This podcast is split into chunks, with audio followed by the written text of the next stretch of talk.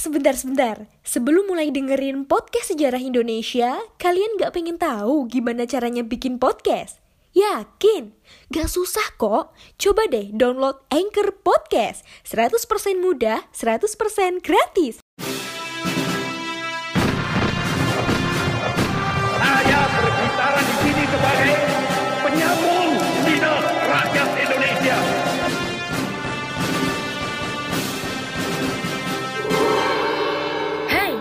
Terima kasih sudah memilih mendengarkan kami, Poseidon.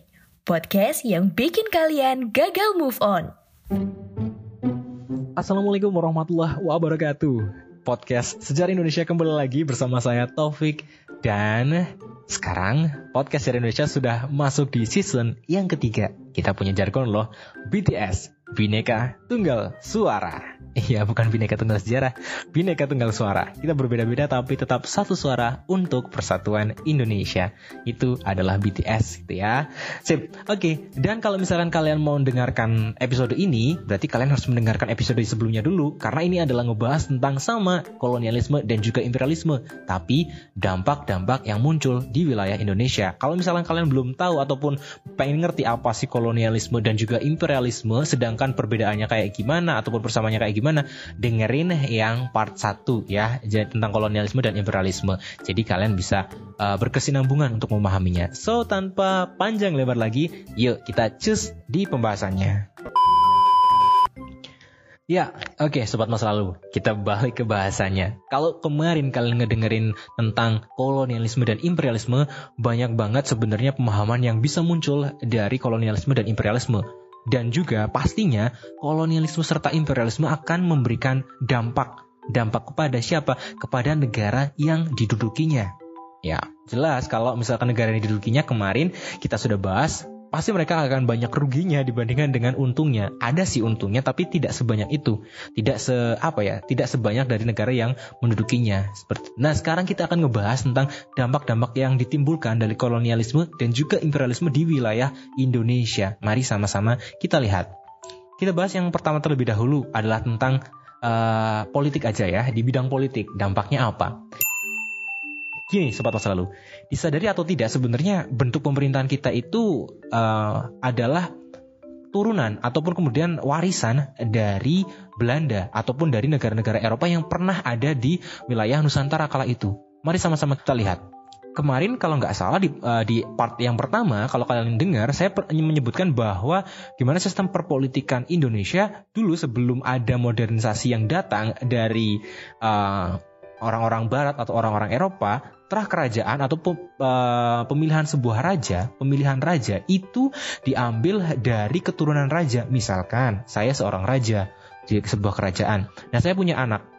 Nanti anak saya yang akan meneruskan kekuasaan saya menjadi raja yang kedua. Anak saya punya anak lagi terus sampai ke bawah. Tidak boleh dari lain terah seperti itu. Sedangkan pada zaman ketika kolonialisme dan juga imperialisme datang, mereka berbeda Sistemnya diganti, sistemnya diganti sebagai kepemimpinan yang bersifat pamong praja. Jadi jabatan yang sifatnya turun-temurun ini digantikan. Ya, kalau misalkan dulu kan kalau nggak keturunan raja ya enggak gitu. Kalau zaman kolonialisme imperialisme ini berbeda gitu kan. Nah Dendles dan juga Raffles kemudian mengubahnya kala itu menjadi apa? Menjadi pemerintahan modern. Bupati dijadikan sebagai pegawai negeri dan juga digaji gitu kan dibayar. Sekarang kayak gitu kan? Ya seperti itulah.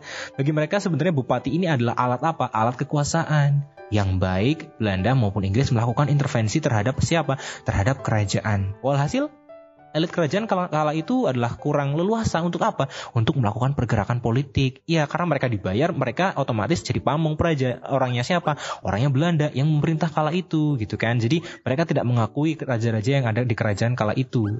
Akibatnya adalah aktivitas pemerintahan ketika itu uh, di sebuah kerajaan ya pasti akan terganggu gitu kan. Pasti ada crash dan ya perang saudara dan yang lain itu pasti akan muncul gitu.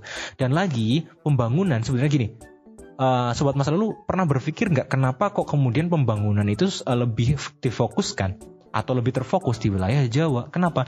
Ini juga hasil dari perpolitikan ya geopolitiknya orang-orang Eropa di wilayah Jawa kala itu ya. Jadi jadi udah dari dulu Ya, meskipun saat ini kita sudah melakukan desentralisasi, tapi tetap aja terasa bahwa wilayah Jawa ini seakan-akan adalah pusat pemerintahan gitu ya. Kalian jalan-jalan deh ke Sumatera, ke Sulawesi, ke Kalimantan, ke Papua deh paling jauh. Pasti akan ketemu sama orang-orang Jawa juga gitu kan. Karena apa? Karena memang pembangunan dimulai dari sana. Karena orang-orang Belanda juga turunnya ke sana, pembangunan dari situ, geopolitik dibangun dari situ juga. Seperti itu. Jadi ya inilah yang menjadi eh, bisa dibilang ya warisan gitu ya dari Belanda juga seperti itu. Nah kita uh, alhamdulillahnya sekarang sudah desentralisasi gitu kan. Pembangunan-pembangunan sudah mulai merata di di seluruh Indonesia.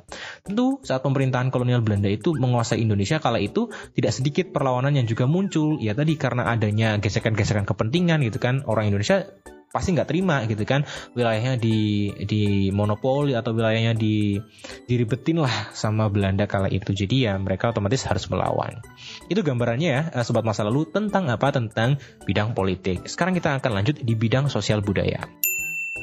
Ya di bidang sosial budaya ini adalah juga hampir mirip dengan uh, politik tadi tapi kita akan lihat di bagaimana uh, pemerintahan tersebut ataupun negara-negara yang datang ke Nusantara ketika itu Indonesia ketika itu adalah memberi dampak memberi dampak apa memberi dampak sosial jadi kedatangan kolonial ketika itu adalah justru ya sayang sekali memperburuk keadaan sosial budaya kita. Adanya Belanda membuat kita terbiasa hidup dalam kotak-kotak masyarakat ketika itu. Jadi gini, dulu kita kenal sistem kasta pada zaman Hindu Buddha gitu kan ada ada Waisya, Sudra, Brahmana dan yang lainnya kayak gitu kan. Itu ada kan ya kasta itu ada sudah mulai muncul. Kan terus kemudian ketika masa Islam itu dilebur hilang gitu kan. Kita semua sama rata kayak gitu. Tapi ketika zaman kolonial itu datang lagi gitu kan uh, terdapat tiga penggolongan. Yang pertama orang Eropa sendiri yang kedua orang Timur Jauh yang ketiga bangsa kita bangsa pribumi. Jadi mau tidak mau bangsa kita adalah bangsa yang yang tertindas terus. Jadi kita yang bangsa paling rendahan gitu loh. Bangsa yang tidak apa ya tidak diperhatikan tidak mendapat kelas istilahnya kayak gitu. Itu adalah yang yang dibuat oleh orang-orang Belanda kala itu orang-orang Eropa yang datang di Indonesia kala itu gitu kan. Tidak hanya itu sebenarnya penindasan dan juga pemerasan secara kejam juga terjadi. Uh, upacara-upacara adat uh, di di istana-istana kayak gitu sering juga dihilangkan gitu kan. Yang mana sebenarnya kayak orang Indonesia itu ada upacara-upacara adat itu sering banget gitu ya. Walaupun zaman sekarang pun sudah mulai modern tapi tetap upacara-upacara adat itu muncul gitu kan. Kalau misalnya kita main ke Bali banyak banget gitu kan. Di beberapa wilayah Jawa pun upacara-upacara adat masih ada gitu kan. Di Jogja di Solo juga masih ada. Nah dulu kemudian dihilangkan. Yang ini kemudian akhirnya membuat apa? Membuat orang-orang kan geram gitu kan. Membuat orang Indonesia loh ini sudah menjadi tradisi saya kenapa kok kemudian diganti? Kenapa kok kemudian dihilangkan? Kayak gitu. Nah pemerintahan kolonial ini menggunakan bahasa Belanda kala itu juga dan akhirnya menghilangkan bahasa-bahasa yang sudah pernah ada di wilayah Nusantara gitu kan. Ya bahasa Indonesia bahasa Melayu dan juga bahasa Jawa kala itu ya yang ada di Jawa gitu kan. Nah itu mulai disingkirkan dan mereka menggantinya dengan bahasa-bahasa Belanda gitu ya. Karena orang Belanda ya pasti ngertinya bahasa Belanda gitu kan. Dan mereka nggak mau membaur ataupun uh, belajar banyak banget tentang bahasa yang ada di Nusantara ketika itu. Tapi justru orang-orang situ harus paham tentang bahasa-bahasa Belanda gitu kan. Ya akhirnya kemudian apa? Akhirnya uh, kemudian digantikanlah uh, bahasa-bahasa tersebut dengan bahasa Belanda gitu kan. Makanya kalau misalkan coba deh kalian tanya kakek nenek kalian ya yang masih sehat gitu kan coba ditanyakan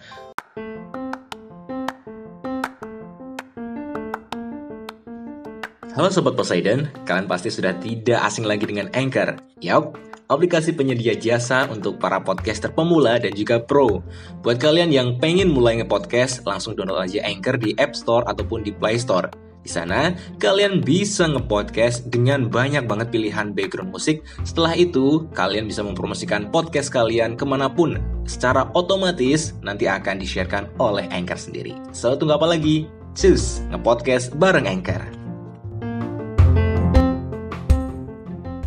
Mungkin uh, bisa berbahasa Belanda sedikit gitu kan. Tapi sebenarnya juga kita bisa melihat dari bahasa-bahasa serapan yang sekarang sudah mulai muncul dan malah justru menjadi bahasa-bahasa Indonesia seperti apa contohnya kantor gitu kan. Ini kan dari kata-kata kantor. Kalau bahasa Belandanya itu K A N T O O R. Nah, di Indonesia kantor juga gitu kan, tapi O-nya cuma satu.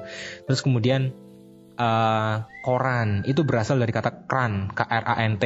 Terus kemudian susah jadi koran gitu kan. Jadi perubahan-perubahan itu ada gitu. Itu adalah di sosial budayanya. Terlebih juga karena tadi orang-orang apa yang datang ke wilayah Indonesia itu kan mereka mengeruk kekuasaan gitu mengeruk kekayaan. Nah mereka mengeruk kekayaannya dengan apa? Pasti butuh tenaga kan. Nah tenaganya kemudian diambil dari masyarakat Indonesia. Mereka selalu kerja yang dinamakan dengan kerja paksa. Kerja paksa di zaman Belanda apa namanya? Rodi ya kalau Romusa Jepang. Sip. Kita lanjut ke bagian bidang ekonomi. Oke di bidang ekonomi ya karena tujuan Belanda di Indonesia ketika itu untuk apa? Ya untuk mencari rempah-rempah. Mereka harus membuat apa dong untuk eh, melancarkan ekspansi mereka melancarkan perekonomian mereka ya infrastruktur seperti gambarnya sekarang gitu kan. Bagaimana kemudian ekonomi bisa berjalan cepat, bisa uh, biayanya itu rendah ya dengan membangun infrastruktur yang dilakukan Presiden Jokowi sekarang kan adalah membangun tol misalkan tol Trans Jawa gitu kan, memangkas jarak uh, tempuh, memangkas waktu tempuh gitu kan untuk untuk cepat lebih sam, uh, untuk sampai lebih cepat ya. Untuk sampai lebih cepat akhirnya apa? Akhirnya tetap terdistribusikan dengan cepat. Jadi biayanya lebih murah kayak gitu. Sama yang dilakukan Belanda dulu gitu kan. Mereka punya andil untuk membangun kayak waduk, terus membuat membuat saluran irigasi, membuat kawasan industri kayak gitu. Itu mereka bikin gitu kan. Tapi jangan kita berpikir dulu bahwa wah itu keren banget nih itu keren dan ini yang lainnya ya oke okay, itu keren itu kan bahkan sampai uh, jalur kereta itu juga dibangun oleh Belanda ya keren bener mereka benar-benar fokus kepada pembangunan-pembangunan infrastruktur tapi sekali lagi adalah yang digunakan untuk membangun tersebut adalah orang-orang Indonesia. Sebenarnya ada bayarannya ketika itu tapi kemudian mungkin terjadi konflik gitu kan. Jadi uh, uang untuk membayar si pekerja-pekerja ini akhirnya macet dan mereka terkadang juga pengen uh, membutuhkan tenaga-tenaga yang gratis tanpa harus dibayar gitu kan. Walhasil kerja paksa lah yang kemudian muncul.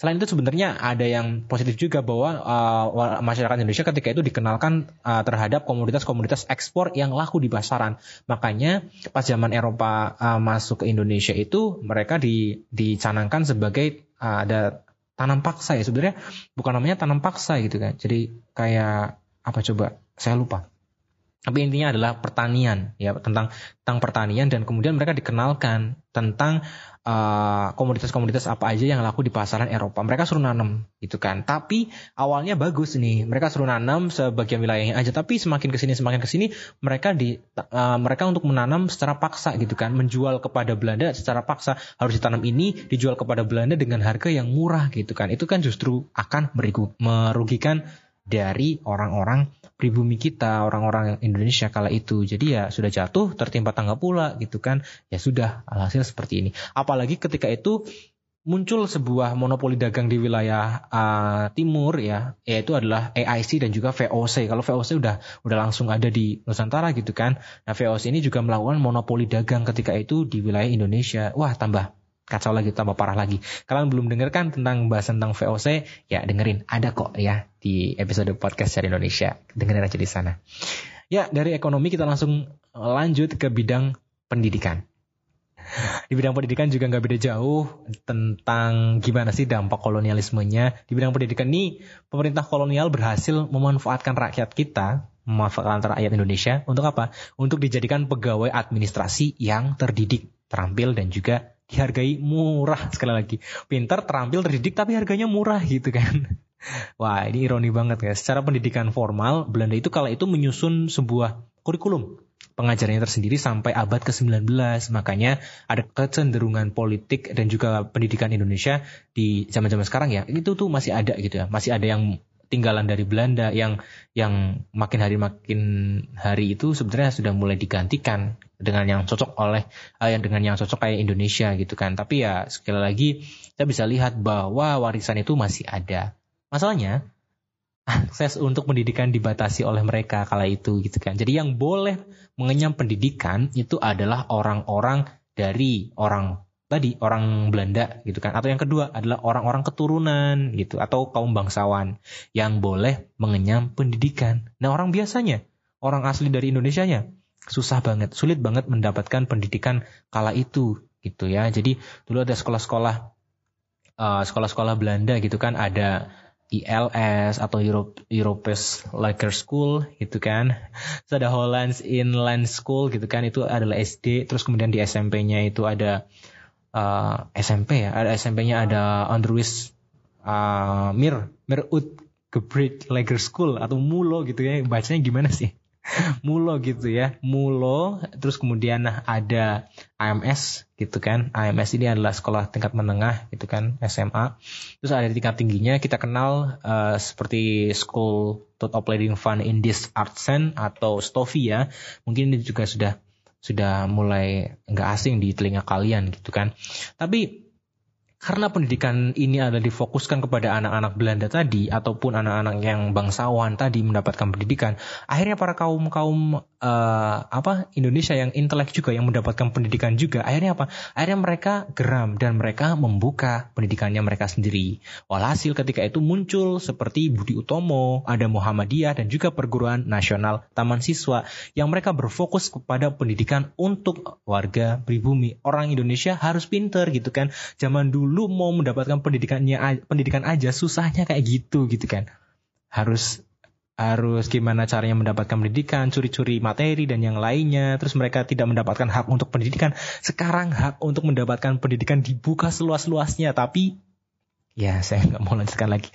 Semoga kalian bisa melek dengan ini semua gitu ya. Bahwa dulu itu susah, sekarang itu gampang. Kenapa sih kemudian ketika diberikan kegampangan, kalian uh, yang apa ya yang diberikan kemudahan itu tidak memanfaatkannya dengan baik. Jangan sampai ya, jangan sampai kita kita seperti itu kita. Sobat masa lalu enggak dong, enggak kayak gitu dong. Pastinya sobat masa lalu tuh kece-kece gitu kan dan mementingkan pendidikan juga gitu. Buktinya dengerin podcast sejarah Indonesia untuk belajar sejarah. Oke, okay, ya sobat masa lalu, demikian pembahasan saya tentang dampak kolonialisme dan imperialisme di Indonesia. Tetap dengarkan episode-episode lain di podcast secara Indonesia dan terima kasih mendengarkan podcast secara Indonesia gitu kan. Saya Taufik Karpan Aldila pamit undur diri. Assalamualaikum warahmatullahi wabarakatuh. Terima kasih.